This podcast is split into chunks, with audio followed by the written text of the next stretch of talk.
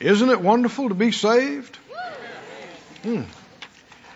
Sure beats the alternative.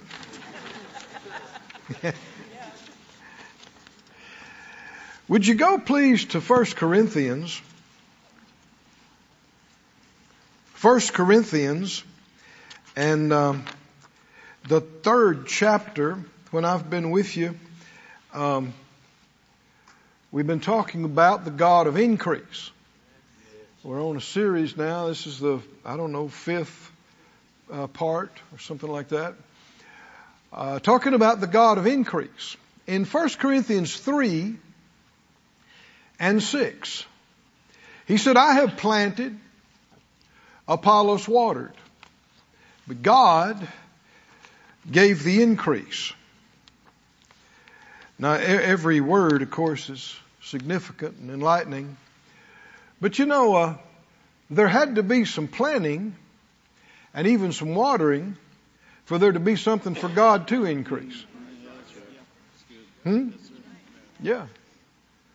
Sometimes people say, you know, Lord, Lord bless me, Lord bless me. Bless what? Help what? If all you're doing is laying on the couch crying, feeling sorry for yourself, then I mean the Holy Spirit have to lay down on the couch with you and cry with you because that's what you're doing. You got to give him something to help, something to prosper, something to multiply. Come on, can you see that? I mean, a hundred times zero still zero. zero. So he said, I planted, Apollos watered. And so then God increased that. He increased what Paul planted and what Apollos watered. So then neither is he that plants anything or he that waters, but God that gives the increase. And God never changes. If he was the God of increase, he is the God of increase. He will always be the God of increase. Now the increase is not decrease. An increase is not staying the same. If you're decreasing, you're not increasing. If you just stay in the same, you're not increasing. If God's the God of increase, what's His will? What's His plan? For you. Come on, say it out loud. God's plan for me, plan for me is, increase. is increase. Always, Always increase. That's God's plan for me. God's will for me is increase. Always. Not, not decrease. Not staying the same. They tell us the universe is still expanding. still increasing on a massive scale. He's a big God. Hmm? In fact, you may want to start referring to him as Big Daddy.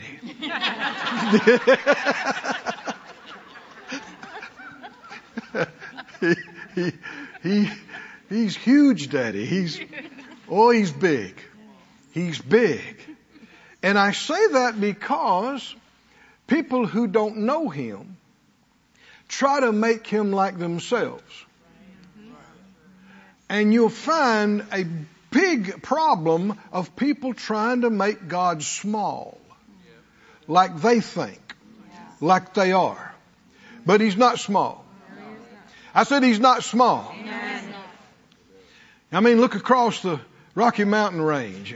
Look across the Pacific Ocean. Pull up close to a whale. Huh? and that's just one planet in this, in this big solar system, in this massive galaxy, in this massive universe. The one who made all of this is bigger than that. He's big. Oh, somebody say he's big. He's really big. Big. Pray it out loud. Say, Father God, I believe, according to your word, how big you are, how great you are. Open my eyes and my mind and my heart to comprehend and to understand of your bigness, of your greatness. I ask it in Jesus' name. Hallelujah. There can be and there should be an enlargement of our hearts and minds to begin to grasp more of who He is and what He is. You can tell by how flippant people are about God and the things of God. They don't know Him very well. They don't realize how big He is. And none of us realize how big He is, but you can know more. You can get a, a, a better glimpse and a, a, a greater comprehension. We just prayed a prayer. Are you in faith about that prayer? Is it God's will for you to does he want you to see him as small as something he's not? Or does he want you to see himself as he really is? What will it do for your faith to see how big he is? The more you see how big he is, you know what that does, uh, also how it affects things? In comparison, it makes all your problems look so tiny. Hmm? How big are your bills compared to your provider? Your source? Huh? How, how big are your physical problems compared to your healer? The great physician. See, it's when you magnify the problem and you minimize your God. That's when you get choked up and narrowed up and no, we need to see Him.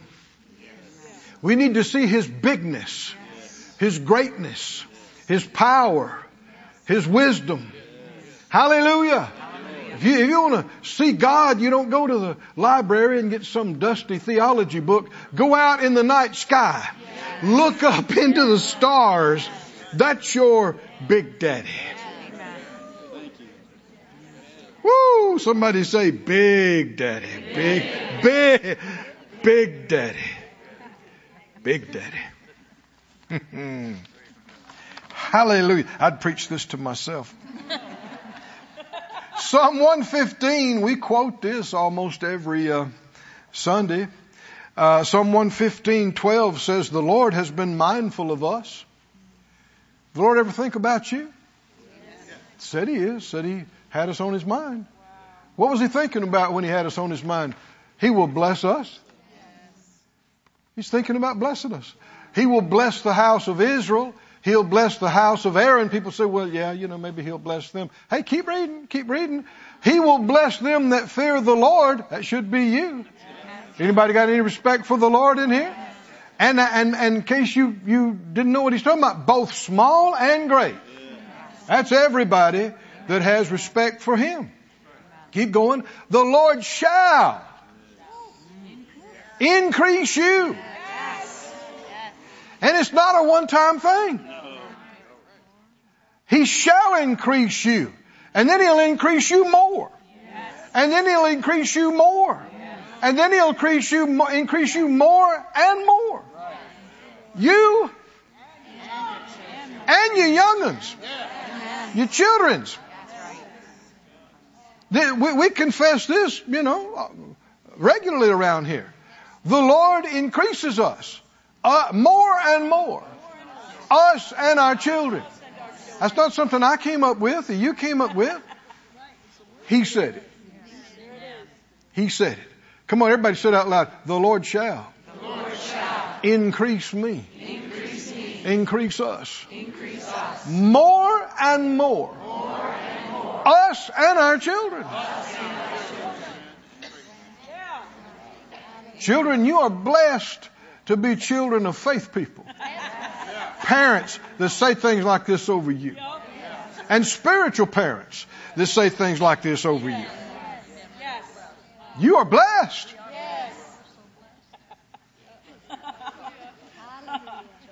Hallelujah. Oh, somebody say, Praise God. Now, the enemy is, is successful in this in the unbelievers in the world of instilling fear. The enemy controls the whole world through fear. Well, believers, to, to believers, fear is contraband. It does not come from God, and we're, we're not supposed to have it. God did not give us the spirit of fear. Well, then should you receive it? Should you be full of fear? One thing it'll help you is quit watching those horror movies. They are designed to put fear into you, to scare you. Someone says, well, I just, it's just fun. Well, okay. Have fear.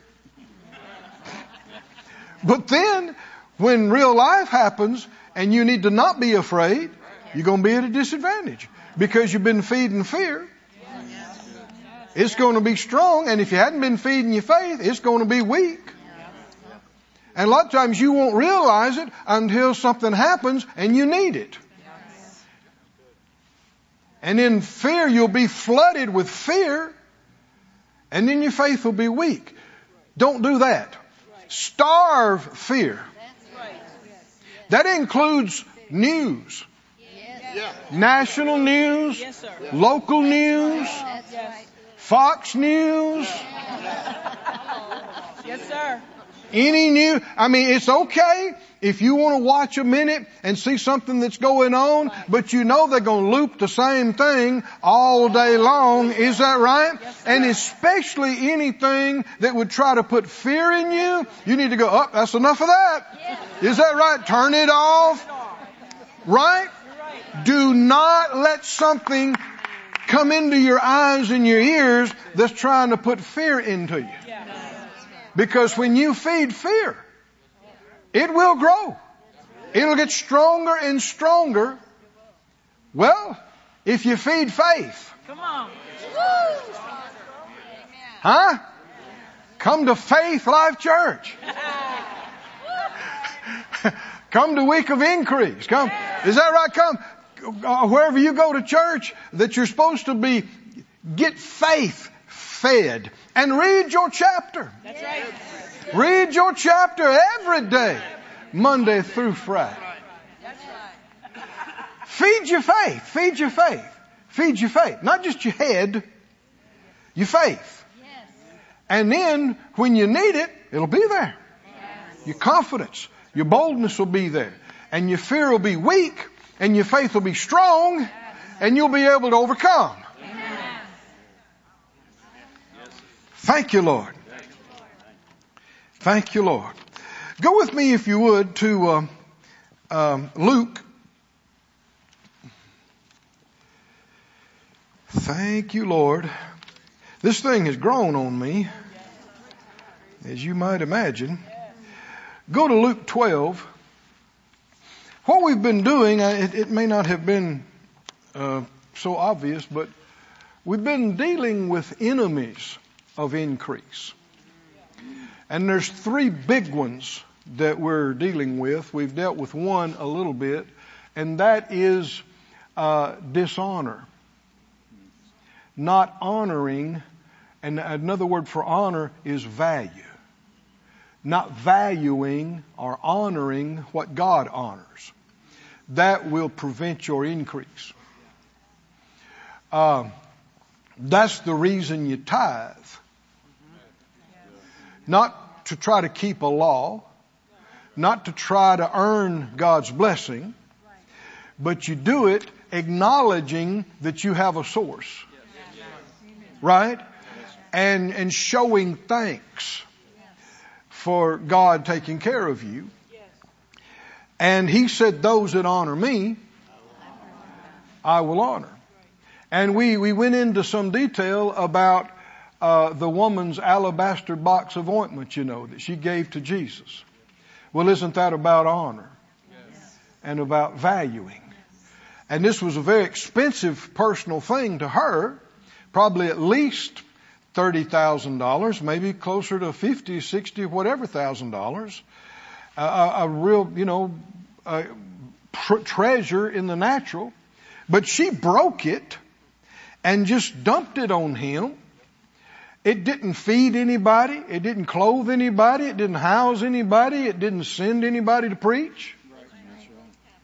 And so Judas spoke up and said, what a waste. What a waste This could have been sold for this $40,000 and given to the poor. And what you'll find is probably more of the church today agrees with Judas about these things than they do Jesus. There are people that think that quote, this could have been sold and given to the poor. There's a lot of people who think Jesus said that. And if, as some people think, the Lord is that way, this would have been the perfect opportunity to make it real clear to everybody. Is that right? How he fit. He, Jesus could have said, well that's right, uh, uh, sister, dear, haven't I taught you anything? What did you mean coming and wasting all this money when you could have, he could have said that. He didn't say that. He received it. He corrected Judas and them and said, leave her alone. She's done a good thing. Now notice what a sharp contrast. Judas called it a waste. Jesus called it a good work.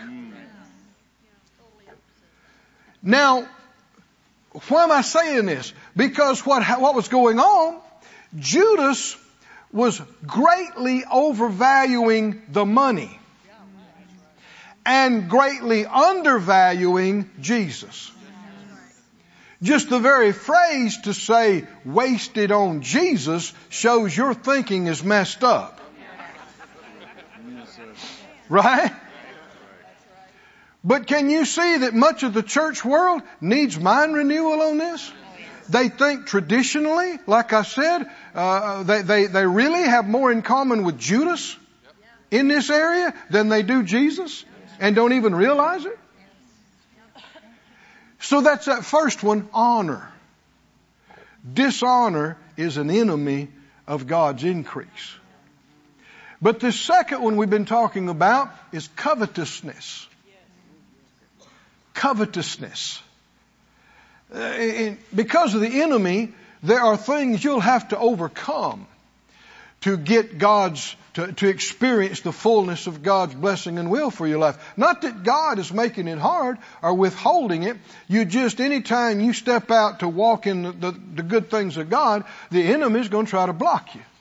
He's going to try to confuse you, deceive you, mislead you, trick you, all those kind of things. That's what makes it a challenge. And, and the truth will do what for you? It'll make you free from all that. Covetousness.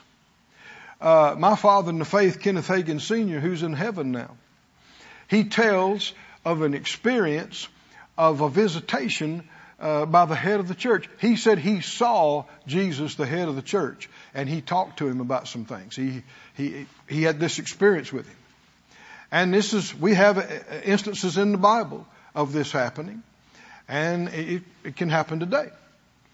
Now, anytime you hear something like that, you want to judge it first of all by the Bible, the written Word of God, and then you judge it by the witness of the Spirit you have within yourself. But he said that the Lord, the, the master, the head of the church, said he saw him just like I'm looking at you and you looking at me. And he said he, he was teaching him about how to be led by the Holy Spirit. And that book that he has, uh, you know, how to be led by the Holy Spirit. Uh, what are y'all laughing at? That's the white book, you know, with the blue and the doe in the front. Uh, that came out of that. And man, if you hadn't read that, whew, get it. We don't have it, but uh, go to uh, Kenneth Hagin Ministries and get that. And uh, while he said the master was talking to him about the inward witness and and how the Spirit leads and those kind of things. He, toward the end of it, he said, the Lord said to him, if you'll learn to follow my Spirit, be led by my Spirit, I'll make you rich. Now, a lot of people wouldn't even believe that the Master would say such a thing. And of course, again, what did we just get through saying? Anything you hear like that, any kind of experience, what should you immediately do? You judge it by the written word of God. Is that right? And then you judge it also by the witness of the Spirit within yourself. He said, when the Lord said that, if you learn to follow the leading of my Spirit, I'll make you rich. he said he had never heard anything like that. And it didn't sound quite right to him. And he said the Lord perceived his thought. He looked at him and knew what he was thinking. And he said this. He said, I'm not opposed to my children being rich. I'm opposed to them being covetous. Hmm? Now, whether you know it or not, that is the Bible. I mean, there are many scriptures that verify that. We're going to be talking about some of them today and, and as time goes on. But to me, that is life altering revelation. God's not opposed to me being rich.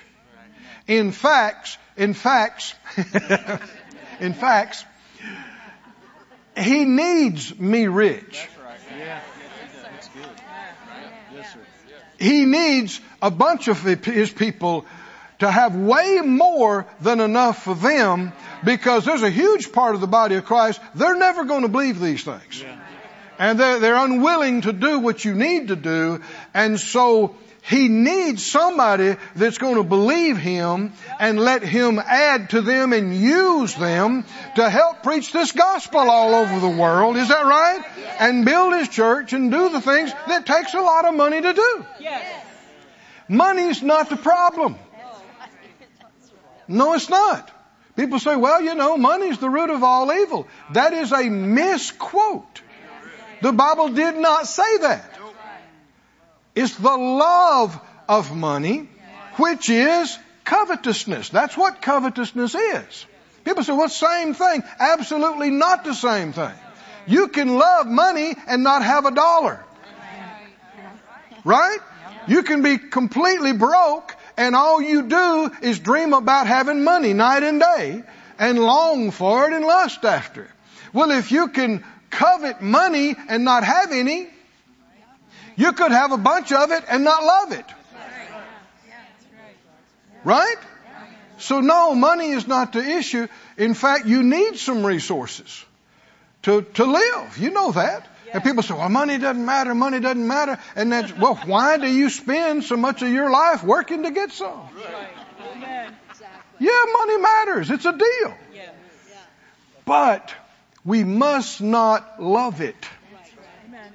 It must not be a priority to us. And we must not seek it and pursue it. We must seek the kingdom, not the money. God's will, God's plan, His things, His people, His church, not the money. We believe for the money, but we don't serve money. Notice in, in uh, Luke 12 and verse 15. Brother Hagin said, that the head of the church said he saw him just like you and I looking at each other. He said, if you'll learn to be led by my spirit, I'll make you rich. Well, you know, if you knew anything about the Bible, that shouldn't sound strange to you. Who made Abraham rich? Huh? Who made David rich? Who made Solomon rich? Right? I mean, God, God's never changed. The church has gotten confused. Right?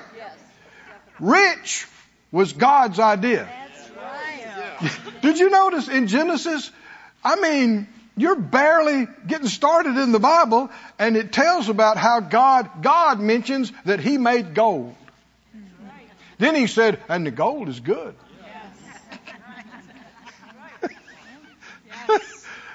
yeah. Well, you know, uh, what about the book of Revelation talking about the gates made of pearl and, and the foundation of the, uh, the walls, precious stones, and the streets made of gold so pure it's translucent. Well, God likes shiny stuff. Is that right? Pretty stuff. so if you if you like dull and cheap, you're not going to like heaven. and if you say, well, yeah, but that's his will up there, but he has a different will down here. Well, you know that's contrary to scripture. That's not what he said. He said, thy will be done on earth. God doesn't have two different wills. It's, it's not true. Now granted, your good stuff is over there. Everything down here is temporary and all of that. But, uh, it's okay to have a plan and a vision to have something so you can use. I mean, are we glad we got these buildings today to have church in? So. Well, you know they cost money, Yes. right? Yes, sir. These properties, these buildings, these, and because of these cameras and, and the internet and all the stuff, we got people watching in other countries all over the world. People that'll watch. la- Is that a good thing or a bad thing? Well, it costs money. It costs a lot of money. But is there a better use for money than spending it on getting the word to people? And no, no. So uh, Luke 12, did you get there? Verse 15, Jesus said, Take heed and beware of covetousness. Brother Hagin said the Lord told him, I'm not opposed to my children being rich. I'm opposed to them being covetousness. Well, that's in perfect agreement with what he said right here all those centuries ago. Right? He told them and had it recorded for us, watch out. Take heed. Watch out about what? Covetousness. Now when the Lord says that, what should you do? Huh? What should you, you say, oh, that, that, that won't affect me. I'm not covetous. and, and, and to talk to a lot of people, you'd wonder, well, why did the Lord even say that? Because it's not necessary. I mean, everybody I talk to is not covetous. no, brother, sister. Covetousness is a thing. Oh man. I wish it wasn't, but it is. It's a thing between family members. Huh? You ever seen people fight over inheritance? Huh? You ever, oh, it's getting quiet now. You ever, uh, that, that's exactly what this passage was dealing with. Yeah. Well, it was a, a squabble over an inheritance. Yep. And, and that's when he said, watch out now. Yes, sir. Take heed and watch about covetousness. What is covetousness?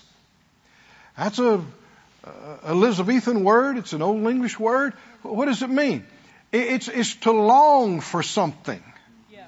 It's to, to reach after and stretch after. It has to do with desire. I think longing is a good word. Right. Longing for what? Money and stuff. Why is it such a deal? Because people imagine, uh, well, let me say it like this. The, the love of money is the love of yourself. It's the love of self. Why? It's not about the paper. It's not about the dollar or the yen or the ruble or whatever it is. It's not even about precious metals. It's about the idea of what that money can do for me. Right? And a lot of people have the idea and believe if I had enough money, I could get everything I want. I could have everything I want. I could go everywhere. I could do everything I want. I would be happy. I would be fulfilled. No, you wouldn't. No, you wouldn't. Because you're more than a material being. Yes. You're a spiritual being. And material things can never fulfill you inside. Oh, they may capture your attention for a little while, but everything down here, the new wears off. Oh yeah. And if you're chasing something, that's why the, the Hebrews says, uh, let your life be without covetousness and be content with what you have. Now, now people might say, well, well, see there, you, you shouldn't be trying to believe for anything. No, no, that's not what he said. But what the deal is, if there's anything that you think, I can't be happy until I get that, that's wrong. I said, that's wrong because the Lord is your fulfillment. He's your contentment. And if you can't be happy without it, you won't be happy with it. And in fact, you can't even enjoy a, new house or a car or suit or whatever unless you're right with the Lord. You can't even enjoy it. So covetousness, the Bible said, is idolatry. Ephesians said it, also Colossians said it. Covetousness is idolatry. What's idolatry? Idolatry is having a different God other than the Lord God. It was always a problem. Have you read the Old Testament at all? Huh? Was idolatry a major problem? Huh? I mean, it just would not go away. And they'd have a revival and get back to God and tear down the groves and burn the idols. But next thing you know, old king died, new king come along. What's he want to do? Idols. He wants to have idols. So, I mean, it just, and you look at that and you go, what is wrong with these people? Exactly. And here's the thing. Idolatry is just as bad today as it ever was. I can tell a lot of folks didn't believe that. I'm telling you, idolatry is just as bad today as it ever was at any time in history. For one thing, you get out and travel a little bit. They got, they got tabernacles and temples to false gods everywhere. Literally. People are praying and bowing to statues and rocks and kissing this and spinning that and it's, it's with us. But there's also the idol of science. There's the, people have made this their God. There's the idol of technology. There are a lot of people, technology is their God. And then, this hadn't changed, money. money. There are people, they wake up in the morning. Is that right? With money on their mind. Right? And it's money in the morning, money at noontime, money when the sun goes down. Is that right? Money, money. Now you're laughing, but you know, and people are willing to do anything. Anything. Any kind of compromise, lying, deceiving, stealing, betray, murder. It is so sad what people do to each other for a tiny little bit of money. But that's how you act when you love money and you have no faith. And you think the only way you can ever get it is to do those things. Aren't you glad you know different? Aren't you glad you know God? And that God will take care of you? You don't have to covet their stuff. He'll give you your own. He'll give you better than that. Is that right? You don't have to steal from anybody. You don't have to lie to anybody. You don't have to kill anybody. It makes you free. And you don't have to beg anybody. It makes you free. Said out loud, Father God,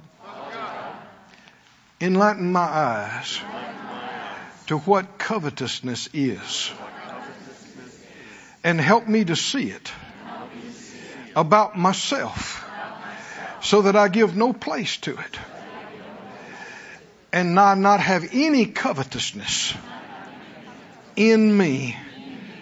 I ask it in Jesus' name.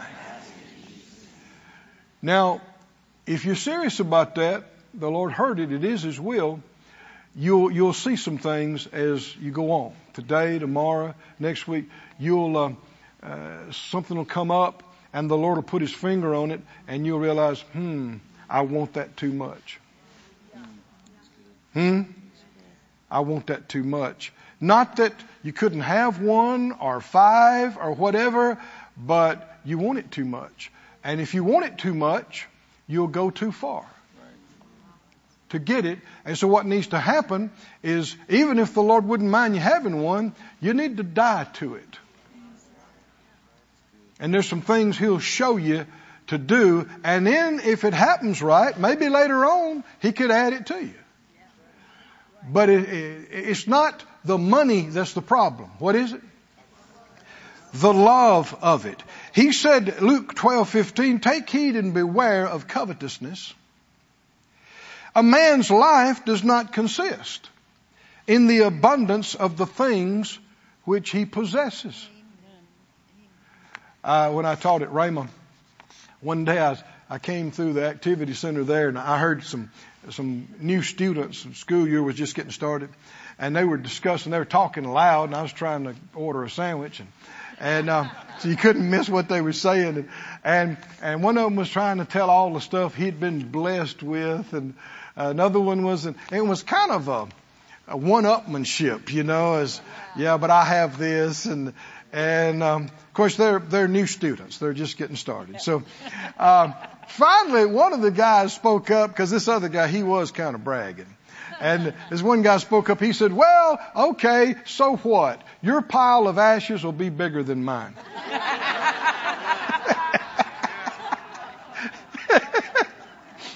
because it's all going to burn. Is that right? It's all going to melt with fervent heat. And isn't that what Jesus is talking about here? Your life does not consist in how much stuff you've got or how much money you've got. That doesn't make you a good person. Right? It doesn't make you happy. It, it won't give you a good life. It won't make you a good friend. You need some stuff, but your life does not consist of stuff and money. And that's why he said, take heed and beware of covetousness. Go to Luke the 16th chapter. Boy, y'all listen so good. I'm, I'm taking time. Yeah, but I'm just on page one. y'all like, yeah, great, but we're still on point one.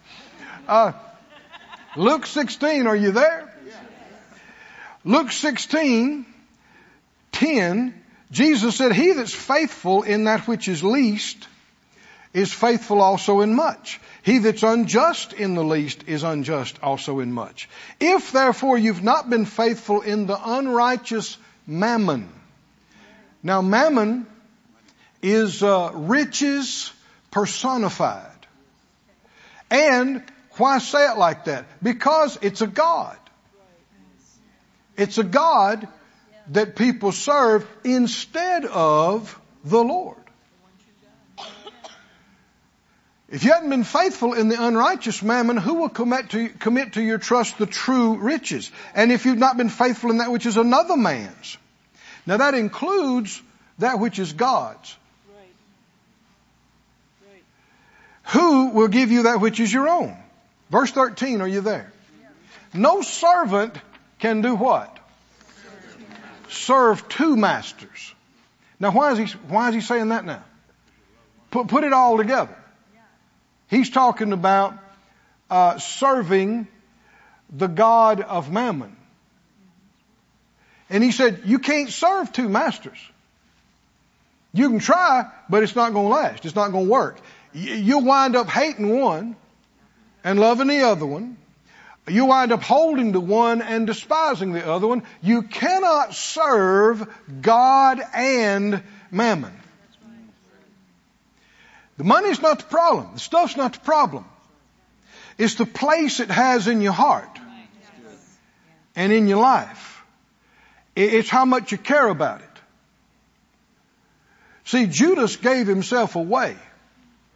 When he spoke up, when, when Mary brought this uh, expensive gift and dumped it on Jesus, Judas couldn't stay quiet.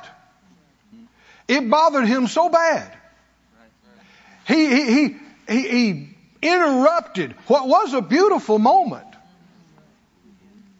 What was a beautiful moment. He interrupted and he said, ah, what a waste. What a waste. This could have been sold. See, that it could have been sold and given to the poor was an afterthought. Because John says he didn't say that because he cared about the poor. He said it because he was a thief and carried the money bag and pilfered or embezzled what was in the bag. What's he so upset about? That the money didn't get in the bag where he could get to it. But what did, it, but what did he say? The poor, the poor, the poor. Do you know what we could have done for the poor? Such a hypocrite. Such a, and see people that talk like that today, same thing. Same thing.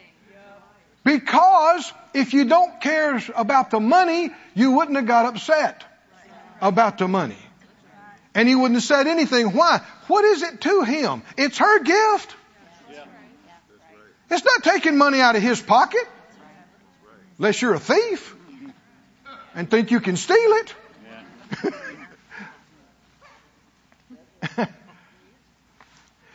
you can't serve two masters. And, and just a few verses later, it said Judas left and went to the high priests and asked them, How much will you give me? And I will turn him over to you. And why am I saying that? Because see, Judas got to the place where he couldn't serve the Lord and the money. He had to make a choice. Is that right? And he made the wrong choice. Somebody say wrong choice. Bad choice. He decided, forget this ministry stuff. What, what it dawned on him is that Jesus wasn't going to lead a military rebellion and take over. Because he had it in his mind, he's going to have this high position of authority in the new government and, and of course, you know, maybe he has access to a lot more money. But he finally made the choice. I, I'm bailing on this deal and get what money I can before this whole thing goes down. He chose the money. Somebody say bad choice, bad, bad choice. And Jesus is saying no servant can serve two masters. You can't serve God and riches or mammon. And the Pharisees, who were what? Covetous. They heard these things, and so what they do? Oh man, they, they took his message apart. They derided him. Why? Because it showed them up. And he said to them, You are they which justify yourselves before men, but God knows your hearts. For that which is highly esteemed among men is abomination in the sight of God. He's talking about two different value systems. What the world, the ungodly world thinks is important and all important, and what God knows is important. So let me lead you to another prayer. Say it out loud, Father God. Father God Help me to see your priorities. help me to see your priorities, What you value. what you value, What you say. what you say, What you know know is precious is precious and worthless. and worthless. I want your values to become my values. I ask it in Jesus' name. Amen. Thank you, Lord. Is that okay? Yes, sir. We'll go to Mark 10 now. See if we can't get to, to point two. Hey. Yay, Lord, we thank you so much. You're so good, so good, so good. Mark 10 is, to me, one of the clearest and best examples of what we're talking about. You can't serve, say it out loud, you can't serve two masters. And what's the other master he mentioned instead of God? Mammon, which is, you you can say money would be an okay translation, or wealth, or riches. And why do people serve and worship money? Why would you do that? because you think that can give you what you want. Hmm? And to many people, a God they can't see or can't touch is not real to them, and so they don't believe that God could give them what they want.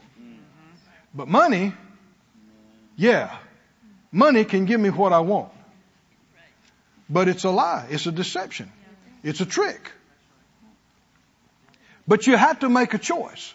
You can't serve both. And if you keep trying to go back and forth between one and the other, it'll wear you out, it'll frustrate you, it'll annoy you, and at some point, you'll just pick. Huh? Judas picked. Wrong choice. Have you made your choice, child of God? Come on, help me out. Sit out loud. I do not, I do not worship money. worship money. I don't love money. I love money. I have only one God, I have only one only one source. God, the Father of the Lord Jesus Christ, the Creator of the universe, is my only God. I worship the Lord my God, and Him only do I serve.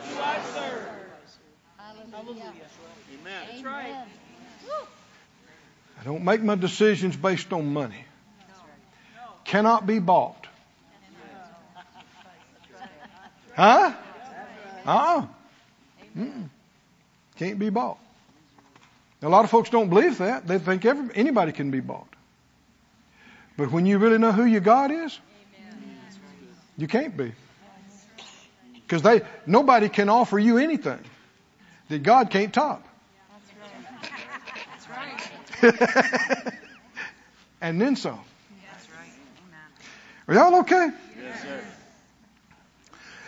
Mark 10.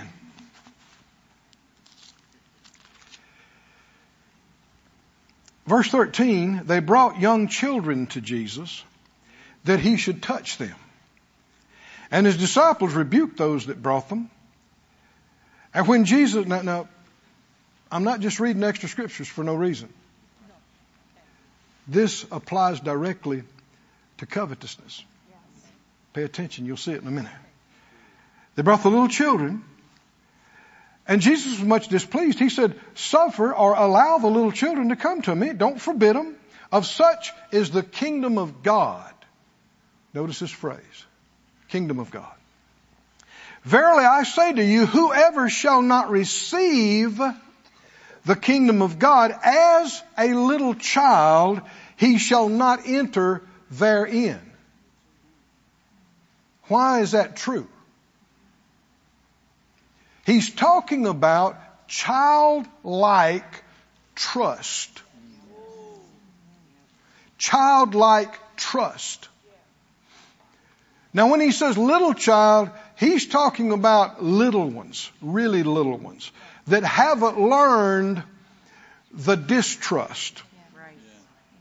Especially if their, their whole life, all they've known is their family that loves them and cares about them. If, uh, if you tell the child, you know, jump to me or whatever, uh, a little child that has a, a right relationship, they won't even think about consequences. No reasoning. They will just jump because they trust without understanding. And the master is saying that's how you get in the kingdom. Is trusting without reasoning, without understanding, like a child does. Keep going. He took them up in his arms. He put his hands on them and blessed them. And, I say and, and when he was gone forth into the way, there came one running and kneeled to him and asked him, Good master, what shall I do? That I may inherit eternal life. Now this is what we call the account of the rich young ruler. And what does he want to know? inheriting eternal life. And what he wants to know, he didn't just ask the Lord, how do I get in? He thinks he already knows. He says, good master, and if you look at the, uh, Matthew's account and Luke's account, was at Matthew 19 and Luke 18, uh, he, he said, what good thing can I do? Good master, what good thing can I do to inherit eternal life? He thinks it's about doing good things. Which is why he keeps saying good. Good master, you're good, I'm good, and I've done good things, and what other kind of good things do I need to do so that I can go all the way, inherit eternal life? Verse 18, Jesus said to him, why do you call me good? See, that's why Jesus brought up the good thing. Because he knows his emphasis is wrong. His thinking is wrong. He's about to help him out, but he needs a little preparation for what's coming. he said, uh, there's none good but one, that's God. So, what, what, what, does that mean? Well, you trying to be good enough to deserve an, eternal life ain't gonna happen. Mm-mm. And, and you need, you need to be able to watch for this because a lot of people believe this. I hope I've been good enough. You have not. I can help you out. if you're counting on you've been good enough to make heaven, you're lost. Uh-uh. Nobody can be good enough to deserve salvation. That's why Jesus had to come. Uh-uh. You gotta be trusting in what He did for your salvation, not trusting in what you've done. Now you'll be rewarded for good things you've done, but that's not how you get saved. That's not how you make heaven. So he says, read it again. Uh, verse 19. You know the commandments. Don't commit adultery, don't kill, don't steal, don't bear false witness, defraud not, honor your father and mother. And he, and the, the young man answered and said, Master, all these I have observed from my youth. Now, you'll notice that the ones Jesus mentioned were all the commandments regarding your fellow man. How you treat and interact with your fellow man. Not the ones that deal with God. Because that's the one he's about to get to. Anybody remember what the first commandment is? Come on, help me out, church. This is the church. We know about the Ten Commandments. Is that right? Don't make me look bad now, okay? Uh, you will have no other gods. Is that right? You will have. Why? Why is that an issue? Well, we we just got through talking about it. You can't serve two masters. Keep reading. He said, uh, Jesus looked at him and loved him. Because he was a good guy. And he had kept the commandments with his fellow man. And he had done good things. And if you read the other accounts, it said that he ran up there and knelt in front of Jesus. So something is stirring in this man. He has heard about Jesus. He's probably heard Jesus teach and preach. And man, he never heard words like this before. And obviously he's interested in God and the things of God and the commandments. Uh, that was already the case. But this is different. This is alive. This is quickening. Something shaking him to his core. And he knows there's more to, to, to, get involved in. There's further to go. And so he runs up to Jesus. He falls down in front of him and says, good master, what, what can I do? See, he knows he needs something else. He knows, is that right? Yeah. Inside him, he knows there's something else. What can I do? And Jesus looked at him and loved him. And so what he's about to tell him is not to take anything away from him, it's because he loves him. Is that right? And he wants, the man asked him about eternal life, and Jesus is giving him the answer how you get to everything you ever dreamed about and then some. One thing you lack, go your way, sell whatever you have, give to the poor, and you'll have treasure in heaven. And come, take up the cross, and follow me.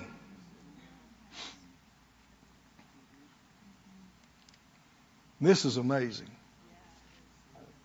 I think there's every indication that Jesus is offering him what will turn out to be Judas' vacant spot.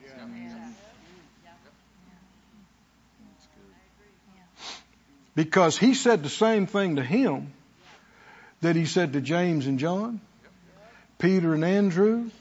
You know, when he first met them, what did he say? Come, follow me.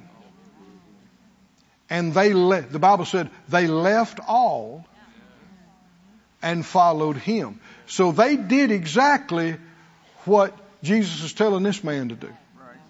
This wasn't an isolated thing. They left, the Bible said James and John and Peter and Andrew, they left, uh, two of them said they left their father, they left the boat, they left the stuff, they left the company, and they followed him. Now, here's some, here's where people get off with this. Jesus never asked anybody to take a vow of poverty. No, he did not. God himself in any of the Word of God never asked anybody to take a vow of poverty. This is man's religious idea. It is not God. Jesus is not asking this man to be broke the rest of his life. He's not. But what he's telling him is necessary. You can see by the young man's response, his faith is in his substance. And the only way you can get free from that, huh? There's, there's not three and four different ways. We're going to find out right now who your God is.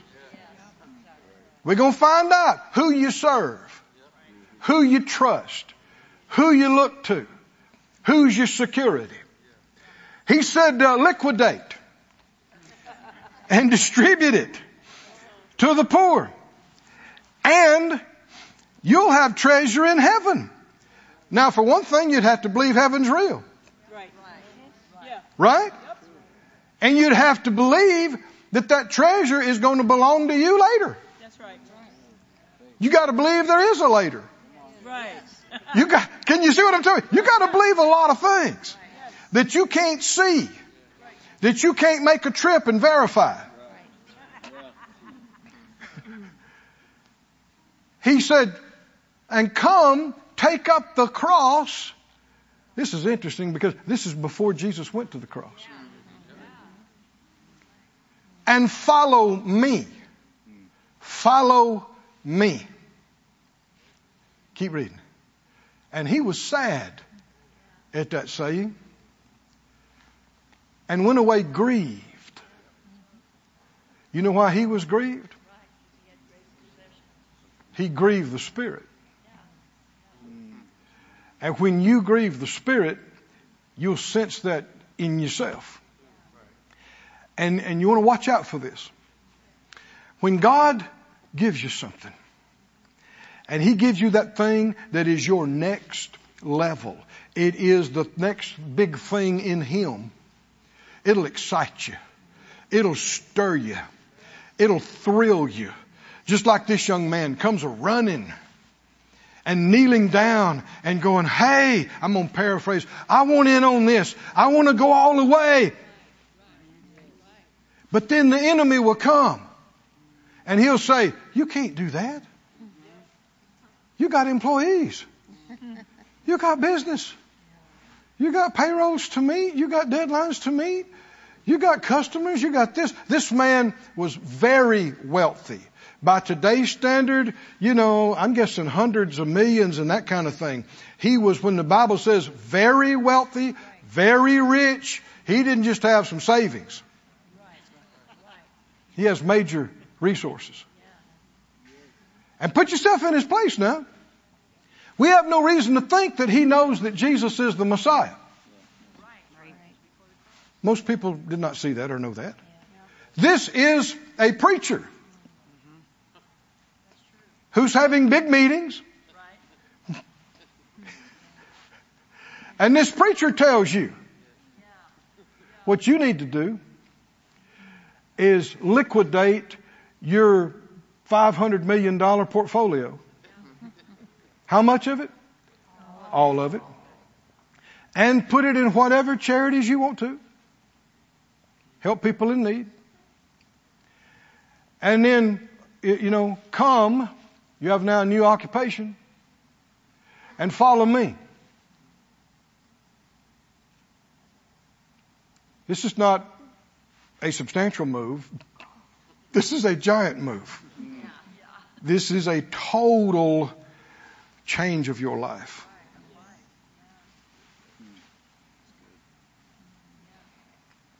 And immediately, this is not what he had thought.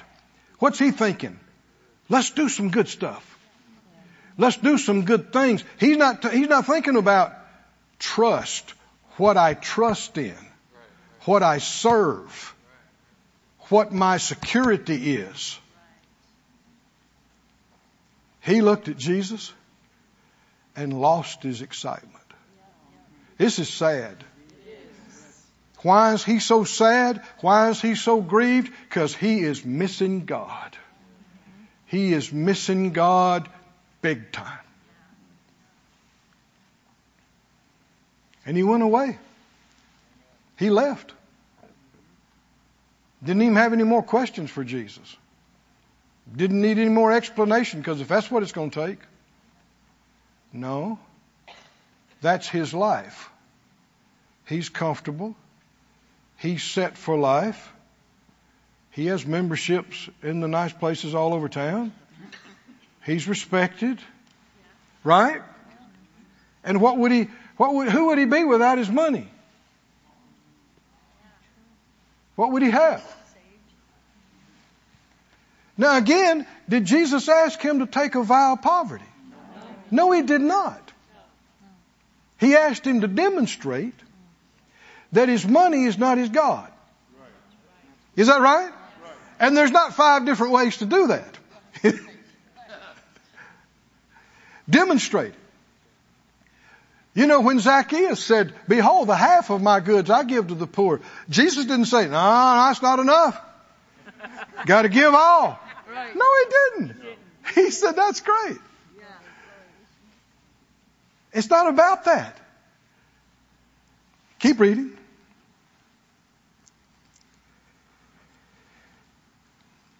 The uh, well, um, verse 22, he was sad, went away grieved, he had great possessions. Jesus looked around and said to the disciples, now the man's already gone.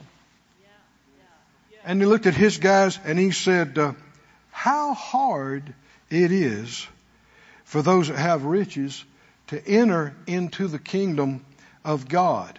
He had just got through talking about the little child. Is that right? And how you can't enter into the kingdom of God unless you're like a little child. So now he's back to talking about, just a few verses earlier, same thing, getting into, entering into the kingdom of God. And, and when he said that, the disciples were astonished at his words. Why? Because they associated riches with blessing. All the seed of Abraham did. Abraham's your hero. When you grow up, you want to be like Abraham. Abraham was a multi multi billionaire. And God's the one that made him rich. So when Jesus says it's hard for people with riches to get in the kingdom, they went, oh, what? What? What? They, uh, if you read Matthew and Luke, said they were they were astonished beyond measure. I mean, they were absolutely dumbfounded at this statement. They thought, we we we thought being rich showed you were probably getting in. You know, because rich is blessed and then he qualifies it, and Mark's the only one that adds this statement. He qualifies it. They were astonished at his words. So Jesus answered again. He said it a little different way. Children, how hard it is for them that what? That's the deal. That's the whole thing. Trust in the riches. It's not the riches. It's the loving it. It's the trusting it. It's the clinging to it for your security. For them that trust in riches to enter into the kingdom of God. Did the rich young ruler act like a little child about this, trusting Jesus? He did not. I mean, what if a little child is playing with his favorite toys and these are the favorite things he has in life right now? Maybe they're brand new, but mom or dad gets up and says, okay, we're going to go and do this. And, and they start going, I got to them. No, no, leave them there. They'll be fine. Come on, go with me. Well, a little child doesn't think. They'll get up and go. Especially if they're trained right. That's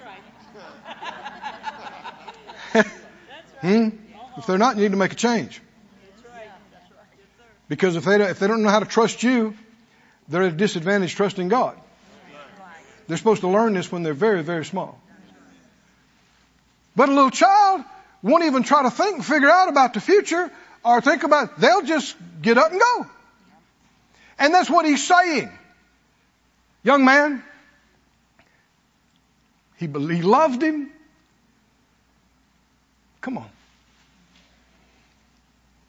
Why did he run, fall down in front of Jesus? Something stirring in his heart. God drew him there. Is that right? Why? Because God has something for him is beyond his wildest dreams.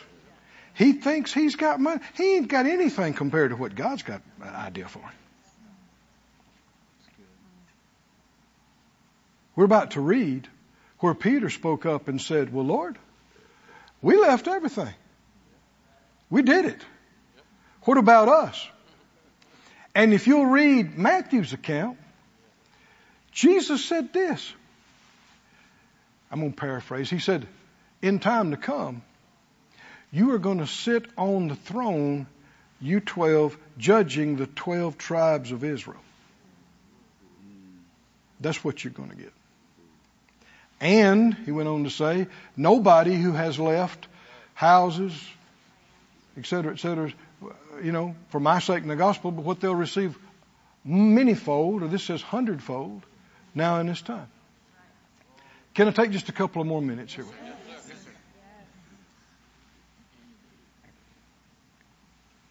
This young man, for a few million, whatever they, they were, he forfeited rulership of one of the 12 tribes in the eternal kingdom. He didn't know it. He didn't stay around long enough to hear that or find that out. And he would not have been taken a vow of poverty for this life. Read it. Read it. When, when Peter says, uh, Verse 28, well, we have left all and have followed you. He's saying, we did it. You came out, you know, that day at the fishing boat and you called us and you said, come follow me. And we, we walked away from our company. We walked away from our fishing business. We walked away from our relatives and, and we came. We did it. Now, like I've already said, in Matthew, he says, you're going to sit on thrones judging the 12 tribes of Israel. That's, that's what you're going to get. in time to come. And there is no man. Now this doesn't just apply to them. This is everybody now. There's no man, nobody that has left. Everybody say left. left. Did you notice? Peter said, we left all. And Jesus uses that same word. There's nobody that has left house, brothers, sisters, father, mother, uh, wife, children, lands for my sake and the gospels. He'll have to live broke in this life. No. He'll do what? He'll do what? He'll receive a hundredfold now in this time houses, brothers, sisters, mother, children, lands with persecutions. Not everybody will like it. And in the world to come, eternal life. Does this apply to the rich young ruler? That's who they're talking about. What if he had liquidated and sold 30 million into the kingdom and into helping people, the Lord said He would reap a hundredfold before His life was over. Now if you don't believe that, you're not reading the passage. Because that's exactly what they're talking about. He did not ask him to take a vow of poverty. What he asked him was to trust him. Trust me. Do what I tell you. Sow all of that. well, it takes faith to sow everything you got. Start over with nothing. Y'all are too quiet. What are we, what are we talking about? God's a God of increase. Increases His will. Why don't we see more of it then? Well, they're enemies of increase. Is that right? Things that'll hold you out if you let it. One of them is dishonor. What's the other one? Covetousness. And that's what we're talking about. You cannot serve two masters. And the Lord knew that's not going to work. With Him trying to work with them and running His business and looking after His investments and all of that, it ain't going to work. They could try it, but it ain't gonna work because when the money is calling to him, he'll have to pick. He'll have to choose. Can't serve two.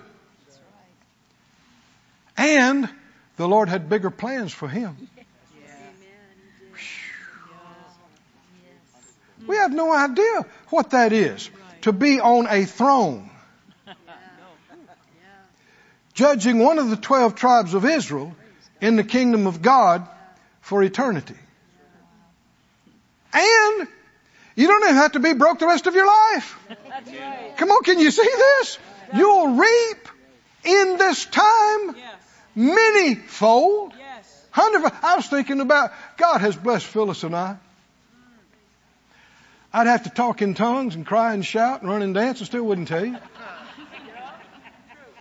But I was thinking about this. Now, this passage, Jesus did not say every offering you gave, you would receive a hundredfold. This is about leaving things for the gospel's sake and the kingdom. Somebody says, well, how much will I reap? It depends on what kind of seed it was. It depends on what kind of ground it is. It depends on your faith to reap. But when he's talking about this, this is things you left for Jesus and for the gospel. And I was thinking, Phyllis, we have already reaped a thousand times what we left to, to follow the Lord. Our little trailer that we left and our little piece of land and our little vehicles and our little thing. We left it all. And it might not sound like much, but it's all we had at the time. It's all we had. But you could have held on to it. You could have said, oh no, we can't. You know, this is all we got and we have to. And everybody has to make these choices throughout your life. And there are times God will put his finger on it and he will ask you for your Isaac.